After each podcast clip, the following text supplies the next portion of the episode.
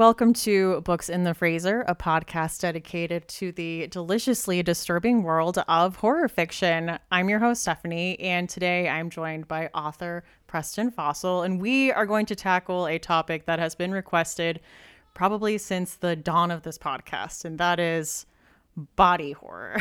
So Preston, welcome to the show. Thank you for having me. Oh, man. So what is it about body horror that you think is just effective in horror in general?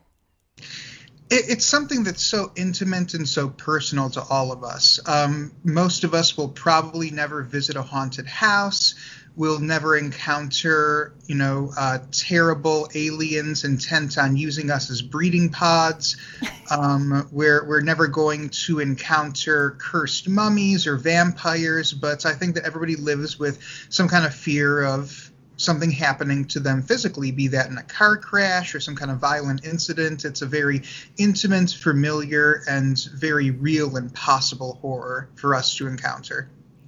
What is something that ekes you out personally, like in body horror, like when you sense it coming in a movie, you're like, no, no. I'm pretty tough about stuff like that.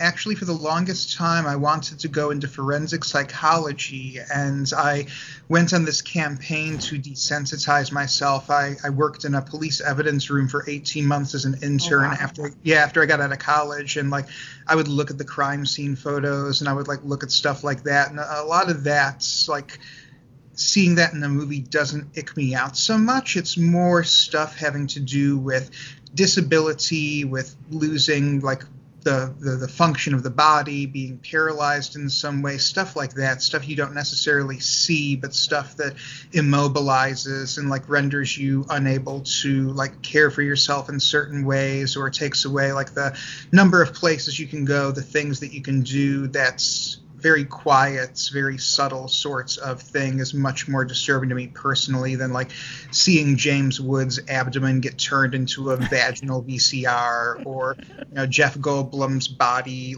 turning into some goo thing in The Fly.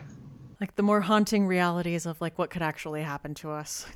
Yeah. And I mean, I guess my mother was an aide in a nursing home and was a nurse's aide. And I volunteered in a nursing home during college. And so icky biological stuff doesn't gross me out that much. Boils and pus and blood. It's just, to me, it's biology. I was one class away from having a biology major in college. So I see that in a movie, and there's this degree of familiarity to it. It's okay, we've all had boils. We've all had, big pimples that have burst. We've all gotten food poisoning and gotten sick. To me, there's a familiarity and an almost naturalness to that. I feel you. Mine, I think, is, as silly as it is, shaving scenes, and not just the cabin fever shaving scene, which yes, that one. But I think, the horror music is ramping up and someone's just got a straight razor, and I'm no, stop it. You've got me on that one, because of all the different types of razors that I have tried to use to shave over the years, I've never done the straight razor, because I just know my dumb ass, I would be the one person every year who ends up slitting their own throat trying to shave. Would you go to a place, though, where they have the trained people doing it? It'd be my luck that I'd be the one person who dies by somebody else's hand every year getting shaved with a straight razor. You'll get someone on their first day. Either that, or it's the guy who's been doing this for 30 years and has never had an accident, and then he sneezes, or he sees something shocking on the news just as it's hovering over my Adam's apple, and the guy's telling the police 30 minutes later, I've been doing this for 30 years, this has never happened before, and they're carting my body out on the stretcher. Oh man, I can see that. So you said there's a bit of body horror elements in your upcoming novel, is that correct? Oh, yes. Yeah. Actually, I tweeted about this as a joke the other day. I was having a conversation with my wife, and I was saying, I need to be able to talk about this book and talk around the fact that my main character gets transformed into a dinosaur. And my wife says, well, you say he gets turned into a dinosaur on the second page. How much of a spoiler is that really? So yeah, it's a story. I'm very interested in Greek myth and Greek and Roman mythology. I saw Clash of the Titans when I was probably 4 or 5 years old and just fell in love with Medusa. And from that point forward, was just enthralled by Greek myth. And it was conscious with my first book and slightly less conscious with the books that I've written after that. But everything that I've written always has some element of Greek or Roman mythology incorporated into it. And Quentin Sergenov is my sort of bizarro take on Ovid's Metamorphosis. And it is about like bodily transformation and a human being becoming something that's very decidedly inhuman and what the ramifications of that would be. Interesting. You just pitched it to us. I'm sure people heard like turning into dinosaur and they are like looking at it right now. This is the thing I feel very confident about all of my writing. The one thing that I wish were different is that I wrote stuff that was easily summarizable in like a one sentence IMDb summary, but nothing I've ever written has been. So it's about a pro wrestler at the height of the 1990s pro wrestling boom, and he is closeted, he's gay, and he and another one of his coworkers have an affair, and he is outed, and he's blacklisted from the wrestling federation. And after that, he ends up being transformed into a dinosaur. He makes an attempt to reintegrate into society as a dinosaur. It fails terribly, and then he embarks on a very ill-advised quest to reunite with his ex-lover. Oh, interesting. This sounds like, yeah, a very wild ride, to say the least.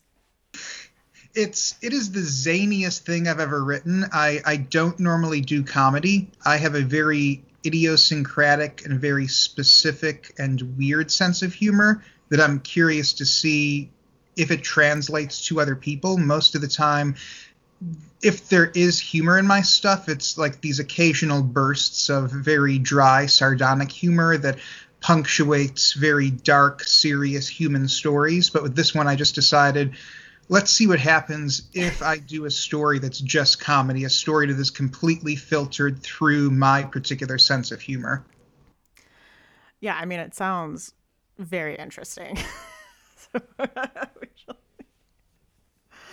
Okay, so do you have any favorite movies that kind of are in the body horror subgenre? Oh, yeah. Videodrome is one of my all-time favorites. I've long just been obsessed with Videodrome. My dad was a computer programmer in St. Louis during the 1980s. He worked for Southwestern Bell. He started out as a lineman. And there was this program back in the late 70s, early 80s, where if you agreed to work for Southwestern Bell for X number of years, they would send you to night school, teach you how to work with computers, and take you out of the field, put you into the office.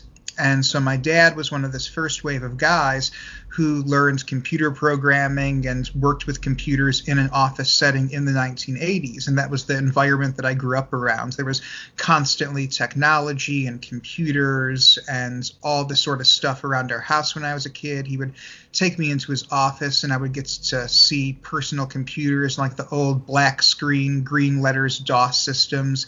And so the very first time I saw Videodrome, there was this strange sort of sense of comfort to me in those scenes where James Woods is in Harlan's lab and they're like working on pirating the signals, because it's like I knew guys who looked just like both of those characters and all that technology. It was like this weird going back in time to this safe, comforting period in my past for me. And that just made Videodrome this strange kind of safe feeling nostalgia trip for me. And then with the kind of incorporation of technology into James Wood's story arc and this idea of the fusion of biology and technology has just been endlessly fascinating to me. The movie just hits so many right notes. Yeah, I don't think a lot of people would pick a Cronenberg film as their comfort film. I think for me, it's Society, just like that whole last act.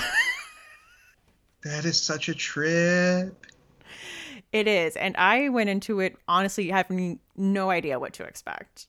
Like, I went into it like, okay, like, this is very odd. Like, these family dynamics are so odd. Like, this is such a strange movie, and I can't put my finger on, like, what is even happening?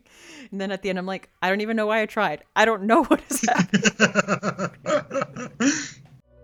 This episode is brought to you by Libro FM. Libro FM is the first and only company which lets you purchase audiobooks directly from your favorite local bookstore. You can pick from more than 150,000 audiobooks, including bestsellers and recommendations from booksellers. You'll get the same audiobooks at the same price as the largest audiobook company out there. You know the name. But you'll be part of a different story, one that supports community. If you're new to audiobooks, they're the perfect way to get more books into your busy life. Listen during your commute, while doing chores, walking the dog, or just relaxing at home. All you need is a smartphone and the free Libro FM app. If you already love audiobooks and don't know what to listen to next, check out recommendations and curated lists from people who know audiobooks best. Booksellers. I mean, and us. We also have a playlist on there full of books that have been recommended on this podcast. Books in the Freezer special offer. You get 2 audiobooks for the price of one, just $14.99, with your first month of membership using code FREEZERBOOK. This offer is valid for new members in Canada and the United States. Thank you, Libro FM, for supporting the show. But are we ready to talk about some books with body horror? Yes, and yeah.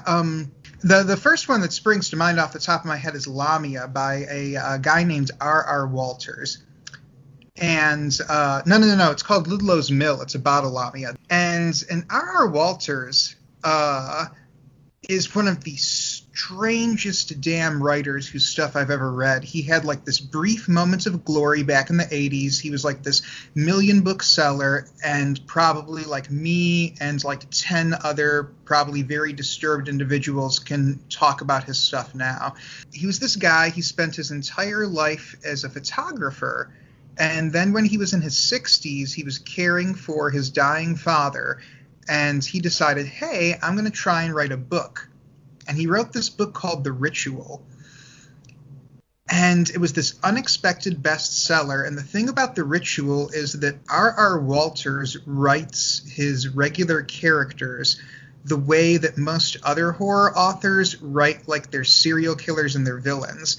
Like, I always remember there's this scene, and it's like this this average, like, career woman. She's like this suburban housewife / professional photographer, and she's like looking out of her bedroom window at night, and she lives by the beach, and like the narration says something along the lines of, looking out at the storm, she thought, as she often did, of a buried subterranean ancient temple beneath the ocean with green walls and lightning striking inside. And it's like, yeah, that's what I think of, too, when I look out at a storm at night.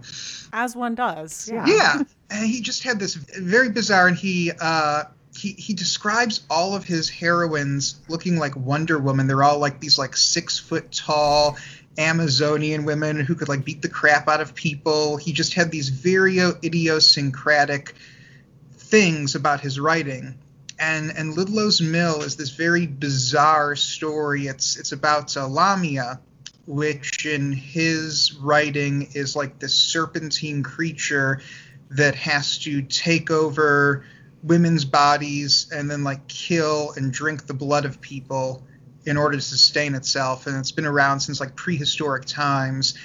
And it like takes over the body of this kid's aunt, and then it decides to like seduce him, and then like also engage in like this weird mind game with the kid's mom, and like the kid's mom knows that there's something wrong. It's just the weirdest damn thing, and like the murders in it are like some of the most brutal stuff that I've read in a horror book before. It's like weird, like very surreal, kind of John Waters-y, and then all of a sudden it takes like this hard left turn, and it's like this 3-page strangulation sequence, and it's like, what the hell did I just read?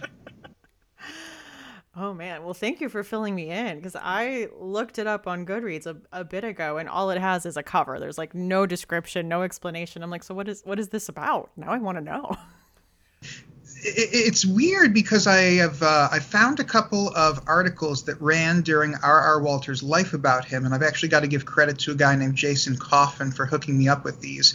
But there was like this very brief moment in the late 80s where this guy was poised to kind of stand alongside Clive Barker as like this like neo body horror kind of like Lovecraftian writer. And I mean, he was selling like millions of copies of his books, and he was like doing these big author signings where like all these people were coming out to see him. And then he passed away. You know, he was already an older man when he started writing. And then when he died, he just like kind of disappeared and like slipped into obscurity. Oh, wow. Yeah, because I had never heard of him, unfortunately. The only reason that I even know who he is one day my wife and I were at a used bookstore, and in the horror paperback section, they had a copy of The Ritual on one of them little plastic stands, like with the wire covered in like the rubberized plastic. And like the cover of it is like this super crazy lurid thing of like this Medusa looking thing. And over it, it says in like these big bold letters, R.R. Walters brings you a novel of erotic terror. And my wife and I saw that, and we just started laughing at it. We bought it as a joke. And then like one day we were sitting around bored on a weekend, and it was like, what do you want to do? And it was like, hey, do you want to start reading that book we got? And we started reading it, and it's like, what the hell is this? And then we decided to buy his other 4 books. And that's the only reason I know who this guy is because like we bought it on a whim at the bookstore one day. Was it hard to find his other stuff? Kind of, sort of. There's a used bookstore in Tulsa where I grew up called Gardner's Used Books. And it's a repurposed warehouse that has been turned into a used bookstore. It's the biggest used bookstore I've ever been in. And in high school, when I used to go there, pretty much anything I could think of, I could find there. And we went back to visit my brother one summer, and that's where we found Ludlow's Mill and like 20 other copies of The Ritual. And after that, we ended up buying his other books used on Amazon. They were fairly cheap. We were getting paperbacks for like $10, $12. But he hasn't quite turned into the cult icon that some of the stuff featured in like paperbacks from hell has. So on the podcast, we use a temperature-based scary scale when rating books. So like the scariest level is freezer, like the most intense. Then it's like fridge and room temperature. So where do you think Ludlow's Mill falls on that scale? Probably fridge, because it's really weird when people aren't getting brutally strangled to death. It's just a strange book. Like there's a scene where the main character's boyfriend tells her son, I'm going to take you to Wendy's. And like the kid like runs out of his room like giggling and screaming. And he's like 15 and he's like waving his arms over his head and he's like, woo! And like the main character's boyfriend and her son are like chasing one another around a car, like shrieking how they're going to Wendy's. And she's just like, oh, I love him so much. He's such a man. And it's like, again, like, what? And then they get like these I love reading books. And it's like, yeah, this is how humans act. Definitely. That's what's so remarkable about this guy's writing is he has this deranged courage of his own convictions, like this is how people actually think and act, and like there's no sense of irony or guile to it. It's like this guy sincerely believes that this is how people are, and there's just this bizarre level of fascination to reading his stuff and thinking this guy thinks this is all super normal. All right, it sounds like a trip. Oh, yeah. Can you just say, again, the title and author, again, for the listeners? Ludlow's Mill. That's L-U-D-L-O. And I realize I start spelling this.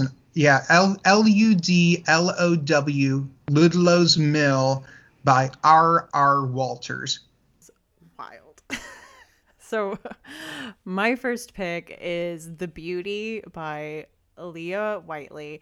I picked this for our episode on like weird fiction, but I feel like it definitely fits in here. So this is a novella. It's kind of in like a dystopian subgenre, but it's essentially a world where all women on planet Earth have died of like natural causes, like they got overtaken by a virus. And so we're following a group of men who are living communally in the woods. Like they kind of have a little colony. They all live together and essentially have a little community there where they all like take care of each other. Everyone has their job and their thing and contributes.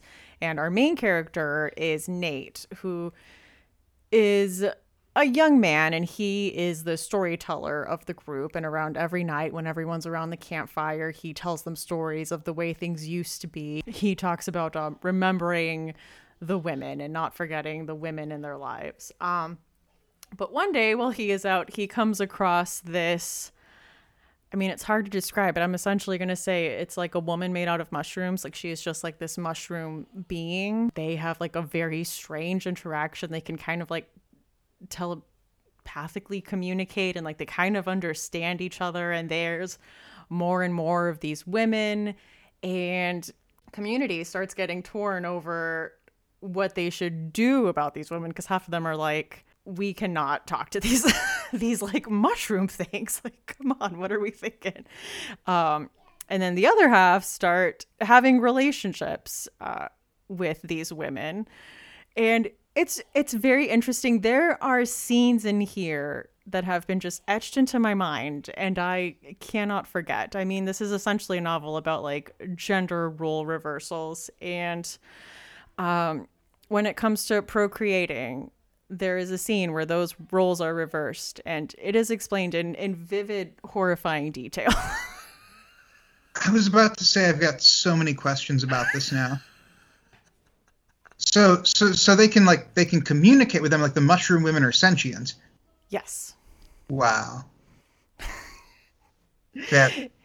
Yeah, it is just like wild. But yeah, like that specific scene, I'm like, wow, we didn't have to get this violent. But I mean, I guess essentially the very act of it normally is quite violent and disturbing. So I guess it would, if we're going to reverse those roles, it would be honestly just as violent.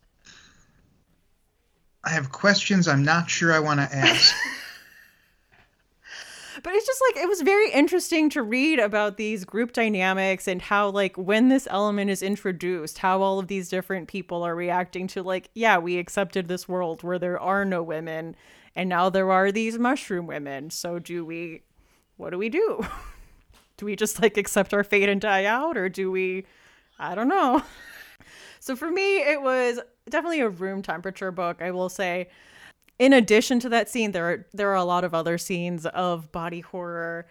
And I mean, it's a novella. It's a very short novel. You could read it in a day. But I thought it posed very interesting questions about in this scenario, the switching of like gender dynamics in these situations. That was The Beauty by Aaliyah Whiteley. It just sounds, like I said, I've just got so many questions. I guess I'm going to have to read it to answer them now. Yeah. So my next pick was Pin by Andrew Niederman. And Andrew Niederman has a very unusual role in the realm of horror literature, because he's written his own original books like Pin that he's got some name recognition for. He actually wrote the book that the Al Pacino, Keanu Reeves Devil's Advocate was based on. Oh, I didn't know that. Yeah, and then also he is V.C. Andrews. After the original real V.C. Andrews passed away, Andrew Niederman is the person chosen by V.C. Andrews' estate to carry on her name and write under that and continue her books. So he has this dual career, writing his own original bizarro stuff and then also the continuation of the Flowers in the Attic universe. And that can probably give you an idea of his sensibilities and like his approach to horror literature, based on the fact that V.C. Andrews' estate chose him to keep writing more Flowers in the Attic books. And Pin is Flowers in the Attic on crack transplanted to the 1980s with an I don't want to say upscale. Upscale is not the right word. Affluent, with an affluent Jewish family, and it's strange. It's about this brother and sister, and their father is a physician, and he teaches them about biology with this medical mannequin that he keeps in the house that he names Pin. And he like speaks to them through the mannequin, assuming the personality of Pin, to teach them about human biology. Okay. And then their parents die, and the brother and sister are left on their own as young adults. And the sister is slightly more well-adjusted and wants to go on to have this normal life. And the brother has developed all of these weird hang-ups and personality tics, all built around Pin.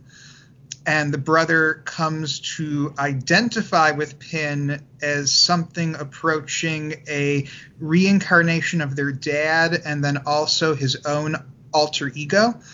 And he wants him and his sister to continue living together with Pin as what he envisions as the like perfect, happy, nuclear American family. And the sister wants to date and get married, and she's dating this guy who is a Vietnam veteran and who's missing a leg. And the fact that this guy is missing a leg just flips the brother's psycho switch, because it like plays into the whole like biology and mannequin thing that he's got going on. The boyfriend's got an artificial limb that he like sees as some kind of like weird psychic synchronicity with the Pin mannequin. And it is this body horror domestic drama that just keeps going from bad to worse to, no, it can't get worse. No, wait, it just got worse. It can't get any worse than this. Oh, my God, it just did. And it's not quite like anything else I've ever read. They made a movie out of it that soft pedals a lot of the body horror in the book, that has the guy who played Locke on Lost as the voice of the mannequin. Like when, no, wait, is it Locke on Lost, or is it the guy? This is terrible of me. I always confuse the guy who was Locke on Lost with the guy who was Mike on Breaking Bad. And I know that they are completely different people, but for some reason, I always forget which one of them was the voice of Pin in the movie. And I'm going to verify this really quick. Terry O'Quinn, yes. Yeah. Yeah, it's called Pin, and I realize now why I was confused. Okay, so Terry O'Quinn is the dad in the movie, and then Jonathan Banks, the guy who played Mike on Breaking Bad, is the voice of Pin. So they're both in it. Oh, wow. This is crazy. So when you said he writes like V.C. Andrews, and then you talked about this brother and sister and their dad teaching them biology, I was like ready for it to go a certain way, and then it just went a whole nother way. It goes that way in the book. Oh, okay. I was going to ask, I'm like, does he do a lot of like gothic domestic drama incest stories? Oh, yeah. It super goes that way in the book, except there's also a mannequin incorporated into it. Oh, boy. like I said, not quite like anything else I've ever read before. I mean, it fits in the show. I've seen Andrew Niederman mentioned a lot, like in a lot of lists, but I've never actually picked up any of his things. He like R.R. Walters is a very idiosyncratic writer. I've read that. I've read another book of his called Reflection, which doesn't seem like it should exist. I think it's the only book I own that has like no blurbs on it and like no like critical reviews. Is just like, here is this thing, here is this book from this author of like all this name recognition, and it's about this woman who becomes convinced that she is the reincarnation of this woman who lived in the 1950s who killed her husband, and she like sees like a newspaper article about this murder, and she like becomes obsessed with the idea that she is this other woman's reincarnation.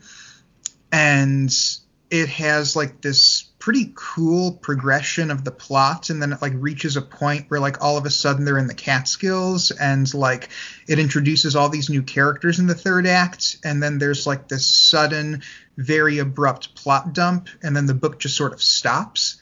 And it's just strange, and I get the impression that either he was up against a deadline and like really rushed and turned it in, or this was always his intention and it's not more well known because it's just such a strangely structured and executed story. But it's weird in a singularly unique way.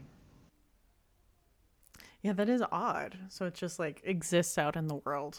Yeah. Huh. What was it called again? Reflection. Oh, interesting.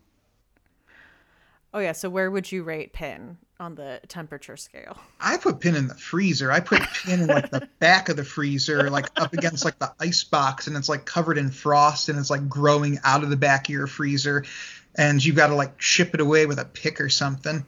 I was visiting friends when I was reading that, and they had like 8-year-old twins, and like I went out one day and I like thought to myself, wait, you just like left that book sitting on the bedside table. And I came back to the house and I was like, hey, you haven't let the kids in the room, have you? And I went and I like hid it in the bottom of my luggage after that. You gotta keep the children safe. No one can read this. I don't think I'm old enough to have read it. Yeah, I'm trying to think who that audience would be. So my second pick, I went with an anthology. So this is Twisted Anatomy. This is edited by Sci-Fi and Scary as a whole, and it's a charity anthology. So all the proceeds go to the Pulmonary Hypertension Association and the National Domestic Violence Hotline. And this was really fun because authors got to play around and do like these little short body horror stories. And for readers who are interested, there are content warnings in the back of the collection for each story that you can look up and see. But it starts with a bang. The opening story, Bloodbogged by Red Lego, just immediately sets the tone. And I'm really just going to describe it as menstrual horror. It just like doesn't hold back. And the story is called Bloodbogged, and it is just like, I started reading the collection and I was like, okay, so this is where we're starting. I mean, I can't wait to see where we go from here, if like this is where we are starting. There was a lot of really good stories. So there was one I liked called With Every Fiber of My Being by Jennifer Carstens. And it's just this woman, and I mean, her doctors think she's being a bit of a hypochondriac, but she is just like convinced that she has an infection inside her, but she keeps going in for all these tests and everyone tells her that she's fine and there's nothing wrong with her, but she's convinced that there's like something inside of her, and she thinks she like sees it moving under her skin, and like if she can just get it and take it out and show them, then like her problems will be solved. So I mean, I'm sure you can guess where that story goes. There was ones that just had like really fun titles. There was a story called The Real Jurassic Park Was the Gender Dysphoria We Felt Along the Way by Jennifer Lee Rossman. I just love that title. Yeah. Oh man, but there was just like, it was very interesting the directions that everyone went. There was some more like dystopian sci-fi ones. Like there was one where you got sentenced to a place where you got like a specific punishment for your crime, and it was like these really crazy things that could happen to you. The collection ends with previous guest Haley Piper's story called Suck You Tips for Suck You Bliss. And it's just written as this self-help manual for those who have recently been tethered to an infernal vagina monster, and just practical tips on how to make the day-to-day easier, how to like, well, now that this is your reality, like sometimes this is going to happen, and like, here's what you need to do. But just like this very helpful, like, so basically what has happened to you is this, and like sometimes you're going to have to do this, and that's okay. We're going to, it was just like a very funny way to end the whole collection. And I just had a ton of fun with it. I think if you're looking for short little body horror stories, this is the way to go. Like I said, it's a charity anthology. It's also on Kindle Unlimited, and that is Twisted Anatomy. I mean, I think it's probably an anthology of body horror, and that was edited by the Sci-Fi and Scary group. Temperature wise, I mean, and it's an anthology, so short stories were kind of everywhere. You can't really rate a whole anthology, but it was fun. So I originally had something else, but you talking about an anthology just like triggered this in my mind. And this is a it's right there on the cusp of a novella and a short story. And if I can spread the word of this, then I want to do that. It's called Meat House Man by George R.R. Martin, the Game of Thrones guy. And he wrote this back in the 70s before he really took off as a fantasy author. And I can never remember where it was originally published, but I became aware of it because it was in one of the Splatterpunks anthologies that came out at the end of the 80s, beginning of the 90s. And it's just not like anything else he's done before, and it's not like anything else I've quite read before, and it's kind of straddles the cusp of sci-fi and horror, and it's set in a future where companies have monetized death by claiming dead bodies and outfitting them with these cybernetic implants and turning dead bodies into laborers. And there are meat handlers who are these people that control dead bodies with what I, in my mind, reading the story, imagine the old Nintendo Power Glove. And they use technology to manipulate dead bodies for use as mining drones, or for gladiatorial combat for people's entertainment, or for prostitution. And it's the story of this young kid named Traeger. He's in his early 20s, and he gets assigned to a mining colony.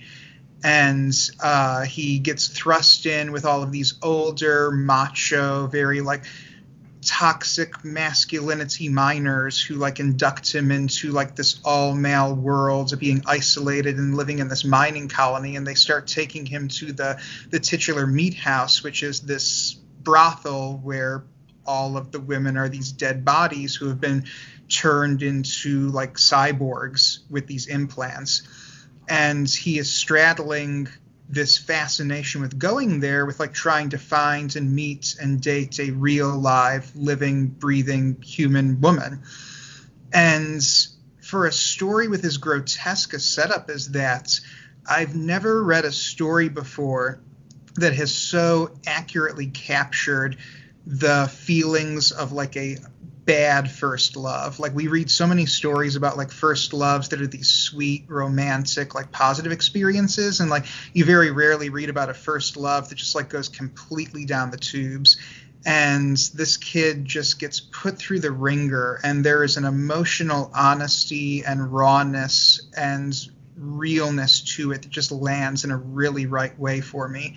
And I think it's probably the horror story that's just had the biggest emotional impact on me, with finishing it and setting it down and just being wow, that hurt. Oh, wow. I knew he had written in the sci-fi kind of horror space, but I didn't know about this book. See, I didn't know about that either. I knew him solely through Game of Thrones. I had no idea prior to this that he had any kind of, sci-fi background before, going into fantasy literature.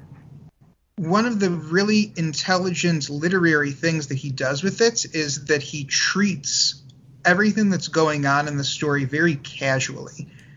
And he'll occasionally drop these little one-word or, phrases that, kind of clue you into the more visceral reality of what's going on. And when you finish the story, there's really that big emotional gut punch that hits you.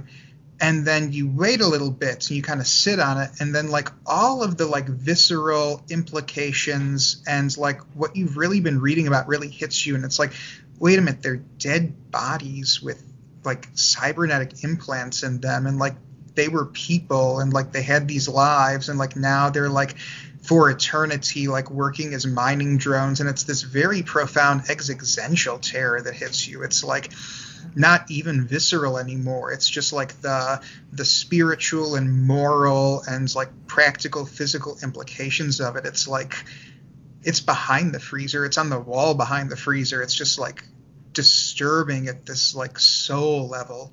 And what was the title of it again? Meat House Man. So it actually transitions well to my final pick, which is Tender Is the Flesh by Agustina Basterica, which was one of my favorite reads from last year. I had a hard time saying what it's about, so I just have the synopsis here because I feel like it just gets it better than I ever could. So, working at the local processing plant, Marcos is in the business of slaughtering humans, though no one calls them that anymore. His wife has left him, his father is sinking into dementia, and Marcos tries not to think too hard about how he makes a living. After all, it happened so quickly. First, it was reported that an infectious virus has made all animal meat poisonous to humans. Then governments initiated the transition. Now eating human meat, or special meat, is legal. Marcos tries to stick to the numbers, consignments, processing. Then one day, he's given a gift, a live specimen of the finest quality. Though he's aware that any form of personal contact is forbidden on pain of death, little by little, he starts to treat her like a human being, and soon he becomes tortured by what he has lost and what might still be saved. That is fascinating, because like something weird that has always bounced around in the back of my head is, what would it look like if the Texas Chainsaw Massacre were told from Leatherface's point of view? And I think what you just described is kind of that. Yeah, it's just so many parts of it made me shudder that, I mean, the way that in this fictional universe that society is just so okay with this. And I mean, you're in Marcos's perspective, and he struggles with it a little bit, and he tries to like distance himself from like, you know, being in the slaughterhouse aspect of it.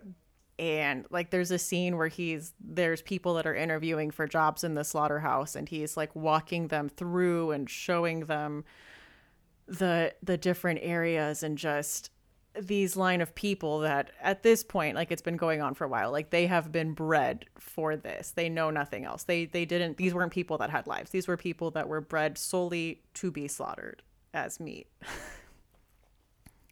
And like, he's making sure that none of these people have like video cameras, like nothing that happens here can leave the building, and like people get sick and they can't handle just like the process that happens. But also, just that is horrific, but also the fact that like the people he deals with, and like the vendors, and talking about like the selling of specimens and grading these specimens, and just how like nonchalant and businesslike it is like chilling too. And like, he gets gifted this specimen that is supposed to be like a big promotional gift for him for doing a great job like last quarter. And it's just like, oh my gosh, yikes. And then his sister is like terrible and wants to use him to like get good meat, like to host a party, to have good social standing. And just like the way that society has just completely changed to be okay with this, and like the weird mental separation where like they aren't people anymore is just chilling. There's just so much to unpack there. I don't even know where to start. I mean, just conceptually, and I haven't even read it. I mean, that's just such a complex setup and idea. That's fascinating. Oh yeah. There's so much, and I'm going to reread it at some point, but it was one of my favorites from last year. It was translated from Spanish. I think the writer's from Argentina, but it was just like such a crazy concept and just like a wild story that had me like up until the ending, like, yikes. That really is, though. I mean, like, I'd be interested to actually read it. And like, I mean, I've got all these ideas bouncing in my head right now. Like, is this a metaphor for X, Y, Z? Is it like talking about this? Is it like supposed to be addressing like that? Like, I'm really curious now. Yeah, like I'm with you on that. Like, I heard people talking about it too, and I went into it like, okay, are we talking about like the way we do this? And yeah, it's fascinating. There's a lot of layers to it. A lot of layers and a lot of interpretations, I feel like, of things that she's exploring. But yeah, that's a freezer book for me, if there ever was one. Just the whole setup. I mean, there's like visceral descriptions of like these specimens being readied for consumption in their different formats, you know, within this slaughterhouse. And just, again, the nonchalant way that humanity has just decided that this is the new normal, this special meat. Wow. We just don't think about it. Do you read Reddit at all? Sometimes. I got into it last summer just because during quarantine I needed something to do, and this Reddit thread went viral, and it was this teenage girl talking about how her family was falling apart because her dad had been surreptitiously switching out the meat that he served at barbecues and dinners with the exotic meats of animals that he had gone overseas and killed. And he had this fascination with going to Africa and South America and the outback and hunting and killing weird exotic animals. And people had found out about this, and people had stopped talking to their family, and it was causing this rift in her parents' relationship because the dad kept doing it. And just very casually dropped in here was the author of the thread saying that her mom had told her, your dad has done something even more terrible than serve kangaroo meat at dinner, and I don't feel right telling you about it. And Reddit's consensus was that he had probably been obtaining this thing that's called bushmeat from Africa, which is pig meat. Where there's apparently a black market trade in human flesh in the form of pygmies that have been killed and processed, and just all of this just reminds me of that. Yeah. And a lot of people thought that it was fake. People were debating whether or not it was real, yeah. But this just reminds me of that thread from right around this time last year. Yikes, that's a crazy situation. I mean, if anything's going to convince you to be vegetarian, I think it would be that. If you just never trust what kind of meat is being served to you. I would just have trust issues forever. Oh, man. So my last pick is Tender Is the Flesh by Agustina Basterica. I think that it was translated. I'm sure it came out before in Argentina. It was translated last year. So those are our picks, and something I like to ask everyone that comes on the show is, what is a chilling obsession? What is something in horror that you've been enjoying? I hate to say this, but with everything going on in the world, I've kind of been going through for lack of a better word, a horror detox. I spent the latter part of quarantine catching up on all of the comedies that I've missed, all the dramas, the TV shows. So I'm kind of out of the loop for maybe the first time in my life on what's going on in horror right now. And that's a very strange feeling for me. And it's something that I want to change, but it's just, I just felt the need to kind of take a step back away from it for a while. And, I'm getting enough horror on the news. I'm getting enough horror when I log on to Twitter, look at social media. Hopefully as we move forward into a 2021 that has much less real life horror, I can start to enjoy the fictional stuff again. I feel you on that. So what comedies have you been enjoying? I'm going to sound like the biggest dork saying this, but I caught up on all the Adam Sandler movies that I missed over the years. You Don't Mess with the Zohan. Click actually came out when I was working in a theater in college, and I only ever saw bits and pieces of that going into pick up garbage or catch the last 5 minutes of it as I got in there to sweep it out. But that was fun. It was just, fun, dumb stuff to tune out to and just, kind of turn off all of my worry circuits for a while and just lose myself to raw stupidity for 2 hours at a time. What's your favorite of them? I really enjoyed You Don't Mess with the Zohan. There was just something delightfully, uniquely bonkers about that. My mother's side of the family is Jewish, and I personally identify as Jewish, and even though Adam Sandler himself has this kind of low-key strain of Jewishness that flows through a lot of his comedies, I really love the way that he foregrounded so much of the idiosyncrasies of American Jewish culture and Eastern Jewish culture into that movie, and wove it into the plot in this very fun and absurd way that was poking fun at a lot of stuff, but at the same time doing it in kind of a loving, gentle way. And I think there's also just some strange nostalgia for me, because when I made the decision, like, okay, I'm taking this break from horror, I'm taking this break from dark stuff, that was the movie that I kicked it off with. And so it just kind of occupies this strange sort of special sentimental spot for me in terms of bright spots that existed in 2020. That's good. I don't think I ever got around to watching Don't Mess With the Sohan. I think it's a blind spot in my Adam Sandler filmography.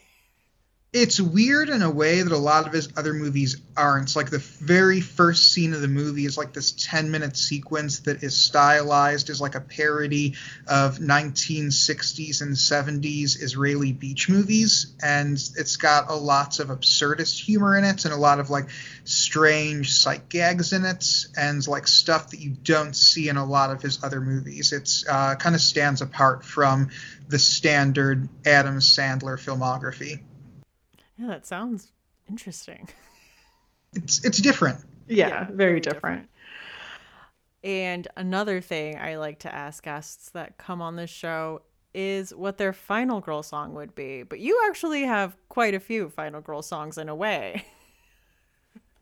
So when I was writing my very first book, Our Lady of the Inferno, I came up with the idea to do a soundtrack for it. It's set in 1983.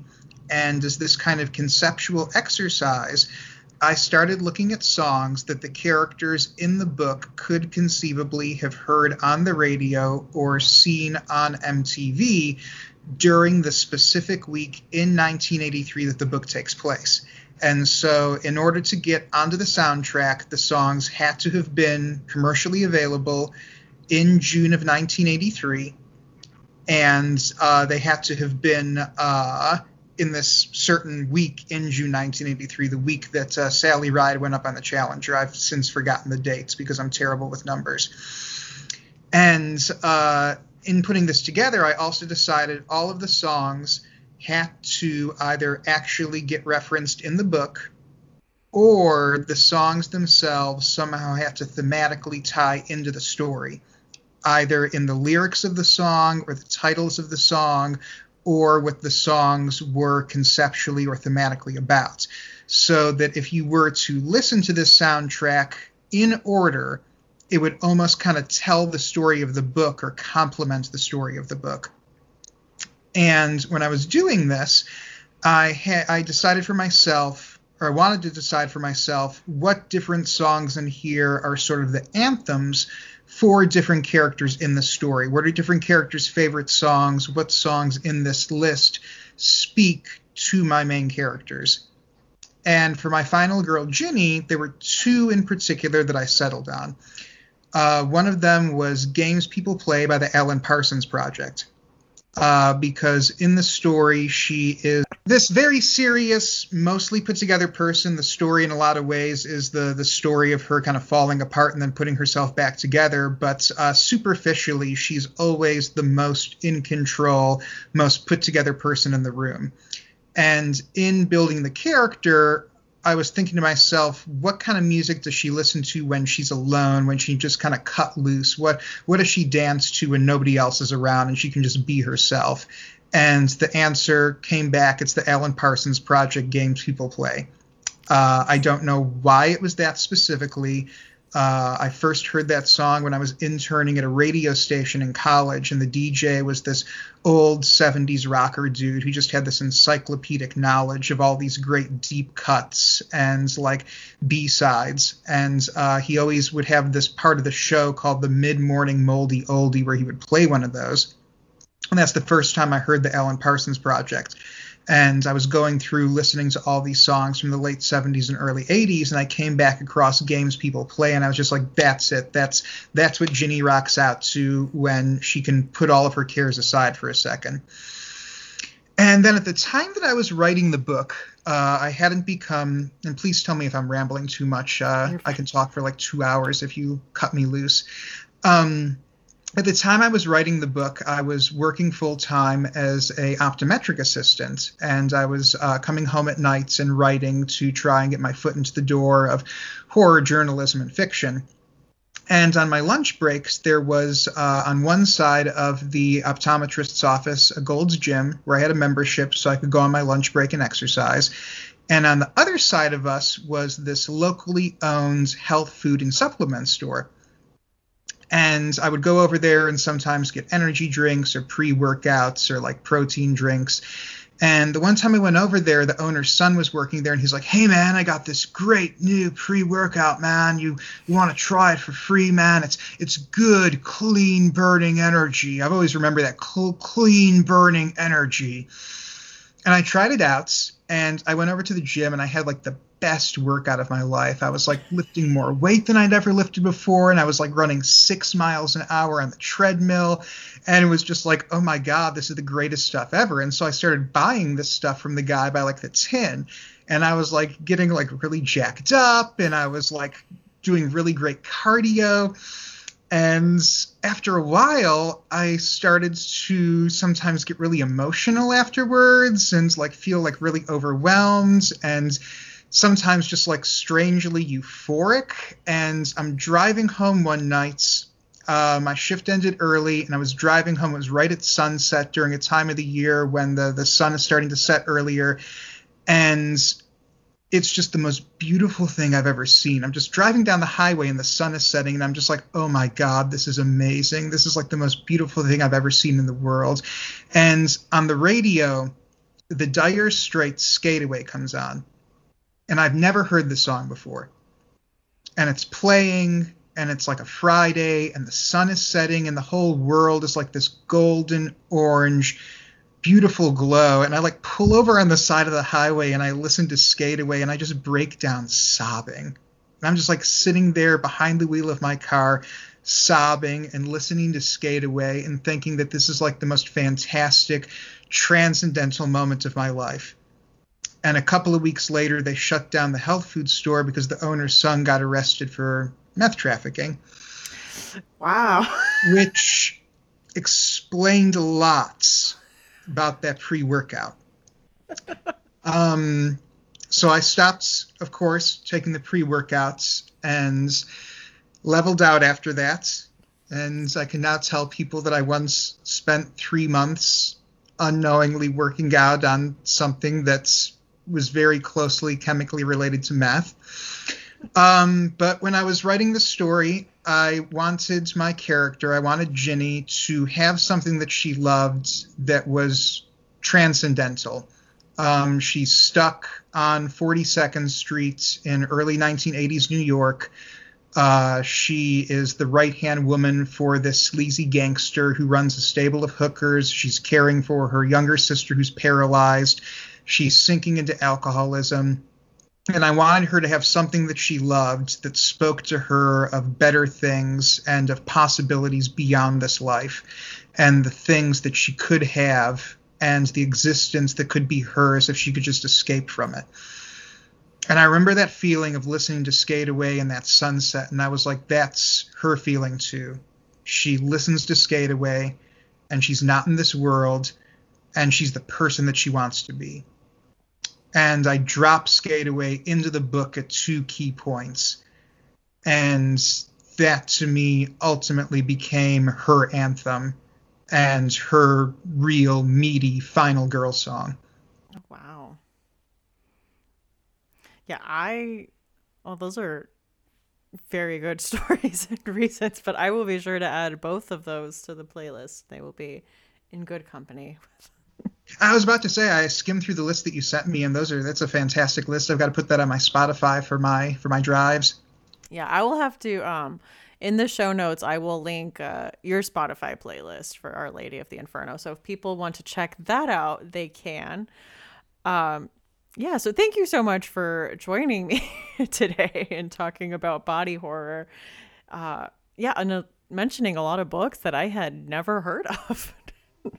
That's what I love doing this stuff. I love like sharing things with people. You know, I hear about like these the gatekeepers, and they're like, "Oh, you don't know this. You're not a real horror fan if you haven't seen this or read this." And it's like, no, fuck you. I love sharing like weird shit that other people haven't heard of. That's like one of my great joys is like finding these weird, obscure things, then like sharing them with other people and like being able to talk about them with other people. Yeah, that's been the fun of it. And I mean, there's just so much when it comes to body horror. I mean, there's a ton of stuff we didn't mention. Like, we lightly touched on Clive Barker, but he wasn't one of our picks. And I'm sure, there's a lot of things that we missed. But I love hearing about these bonkers books that you really have to dig to find. If you haven't read either of the Splatterpunks anthologies, those just have so many fantastic body horror stories in them. I will have to do that. So again, thank you so much for coming on. Yeah, this has been fantastic, and you've given me a couple of things to add to my read list. Oh, good. So I feel like my mission is complete. And where can people find you online before you go? You can find my books on Amazon. Google my name, Preston Fassel, Fassel, which I realize now is staring you in the face if you've clicked on the name of this episode. And then I'm on Twitter. It's @PrestonFassel. All right. Will do. And thanks again. Thank you. Books in the Freezer is a bi-weekly podcast. We post episodes every other Tuesday. You can find us on Twitter @BooksFreezerPod, on Instagram @BooksInTheFreezer, at Facebook facebook.com/BooksInTheFreezer. And we're also on TikTok @BooksInTheFreezer. You can send us an email at booksinthefreezer@gmail.com. If you would like to support the podcast, we are on Patreon at patreon.com/booksinthefreezer with a $1, $3, and a $5 level, with all kinds of perks like early access to episodes, group chats, movie nights, and bonus episodes. So go over there and check that out. Another way to support the show is to use the Amazon link. It'll be in the show notes. You click on it, it takes you to Amazon, and you would just do your normal Amazon shopping like you would usually do, except we get a little bit of a kickback from that. So that is another thing you can do. But of course, you don't have to spend any money to support the podcast. Word of mouth is huge. Just talking about it, posting it on social media is very helpful. Also, leaving a review on a site like Apple Podcasts is so important to small indie podcasts like this one. So again, thank you to all of you who have taken the time to do that already. It means a lot, and it made a huge difference. So thank you again.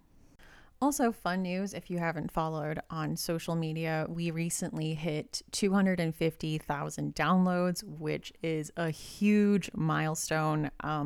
We've had the podcast about 3.5 years and released about 100 episodes. I've lost count because when I started doing bonus episodes, I didn't count them along with normal episodes, and then I took just the numbers off of them. So I feel like my count got all messed up somewhere along the way. So I honestly don't know how many episodes I've released. I think according to Podbean, it's been 100-ish, but it was really exciting to hit that milestone on my birthday. So thank you to all of you who have spread the word or helped or, downloaded. It was just so great. So again, thank you for that. I'm Stephanie. You can find me on Twitter at @lady_Gagnon. That's LADY_GAGNON, or on Instagram as That's What She Read, and that's with 2 A's. Thank you for listening, and see you next time on Books in the Freezer.